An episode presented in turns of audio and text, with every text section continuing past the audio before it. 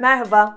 Çocuğun anlattıklarını dinlemek önemli ancak nasıl dinlediğimiz de çok önemli. Çocuklar bir sorunla karşılaştıklarında ve size anlatmaya çalıştıklarında anne babalar genellikle öğüt verme, teselli etme, söz kesme, kıyaslama gibi bazı yöntemlere başvurabilirler. Bütün iyi niyetlerine rağmen bu tür yaklaşımlar sorunu çözmek yerine sorun yaratma şekline dönüşebilir veya çocukla ebeveyn arasında iletişime engel olur. Çocuğumuzun kendi duygularıyla başa çıkmasına yardımcı olmak için ne yapabiliriz onu konuşacağız.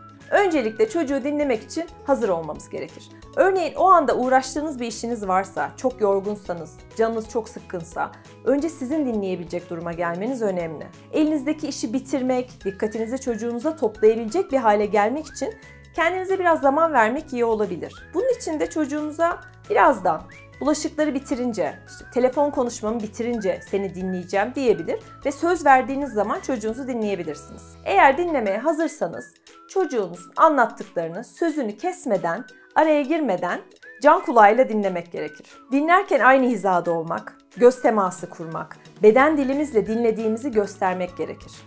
Yani bir yandan televizyon izlerken veya telefonunuza bakarken Anlat anlat ben seni bir yandan dinliyorum demek çocukta hayal kırıklığı yaratabilir. Onu dinlerken de başımızı sallayarak evet anlıyorum hı hı gibi kelimelerle çocuğu dinlediğinizi gösterebilirsiniz. Çocuğunuzu bu gibi yöntemlerle can kulağıyla dinlemek onun kendini rahatça ifade etmesini, duygularını daha iyi bir şekilde aktarabilmesini ve rahatlamasını sağlar. Uzun süre çocuğu sessiz, tepki vermeden dinlediğinizde çocuğunuz sıkılabilir. Böyle zamanlarda çocuğun duygusunu onun söylediklerinden anladığınızı kendi kelimelerinizle ona söylemek oldukça etkili. Önemli olan hiçbir yorum katmadan, eleştiri yapmadan, öğüt vermeden, duygularını yargılamadan sadece onun ne demek istediğini anladığınızı söylemeniz. Böylece çocuğunuz anlaşıldığını hisseder ve rahatlar. Örneğin ne zaman legolarımı çıkarsam kardeşim de oynamak istiyor ama yaptığım her şeyi bozuyor.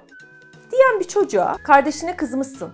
Legolarınla oynarken yaptıklarını bozmasını istemiyorsun diyebilirsiniz. Anne babalar genelde çocukların duygularını adlandırmanın çocuklarını daha fazla üzeceğinden endişelenebilirler. Ama doğru olan tam da bunun tersi. Yaşadığı duygunun ne olduğunu duymak çocuğu son derece rahatlatır. Çünkü birileri onun kendi içinde yaşadıklarını kabullenip onaylamış olur. Bu duygularının sadece kendisine özgü olmadığını, normal duygular olduğunu anlar. Çocuğunuz size de kızsa veya sizin hoşunuza gitmeyecek sözler de söylese duyguları kabullenmek önemli. Arkadaşımda neden daha çok kalamadık? Senin işlerin yüzünden hiç oynayamadık. Zaten hep senin istediklerin oluyor derse onu dinlemeye, kendinizi onun yerine koyarak ne hissettiğini anlamaya çalışabilirsiniz. Böyle bir durumda arkadaşınla daha uzun oynamak istiyordun, erken ayrıldığımız için kızgın olduğunu anlıyorum diyerek cevap verebilirsiniz. Çocuğunuz sizin hoşlanmadığınız şeyler de söyleyebilir. Örneğin kardeşimin oyuncaklarımı izinsiz almasından bıktım, ondan nefret ediyorum, keşke kardeşim hiç doğmasaydı dediğinde söyledikleri yüzünden ona kızmak, ayıplamak veya onu susturmak yerine biliyorum Kardeşin küçük ve bazen seni kızdıracak şeyler yapıyor.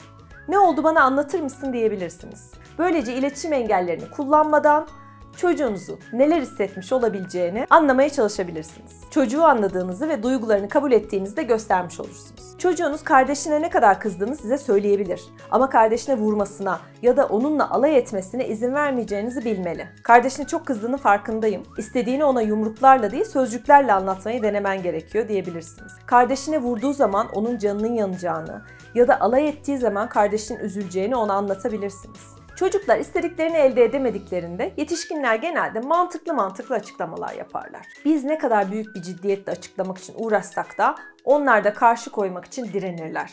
Ama bazen karşınızdakinin bir şeyi ne kadar çok istediğinizi anlaması bile ki istediğiniz ne kadar saçma bile olsa gerçeği kabullenmenizi kolaylaştırabilir.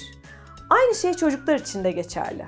Ah keşke elimde bir sihirli değnek olsa da hep birlikte sokaklarda oynayabilsek. Keşke patatesin tadını şu an senin için tatlılaştırabilsem. Sıkıntılı ve endişeli bir çocuğun duygularını kontrol etmesine yardım etmek için kullanabileceğimiz bazı yöntemleri konuştuk. Ancak tavrımız kullandığımız kelimelerden çok daha önemli. Sevecen bir tavrımız yoksa biz ona ne söylersek söyleyelim samimiyetsiz gelir. Kelimelerimiz onun duygularını gerçekten anladığımız takdirde etkili olur. Bir çocuğun hissettiklerini onayladığımız zaman çocuklar güçlenir. Sizin ona bir çözüm önermenize veya avutmanıza bile gerek kalmayabilir. Tüm konuştuğumuz yöntemleri eşinizle ve yetişkinlerle olan ilişkilerinizde de kullanabilirsiniz. Aynı çocuklar gibi çoğumuzun endişeli ve huzursuz hissettiğimiz bu günlerde can kulağıyla birbirimizi dinlemek ve dinlenilmek hepimize iyi gelir.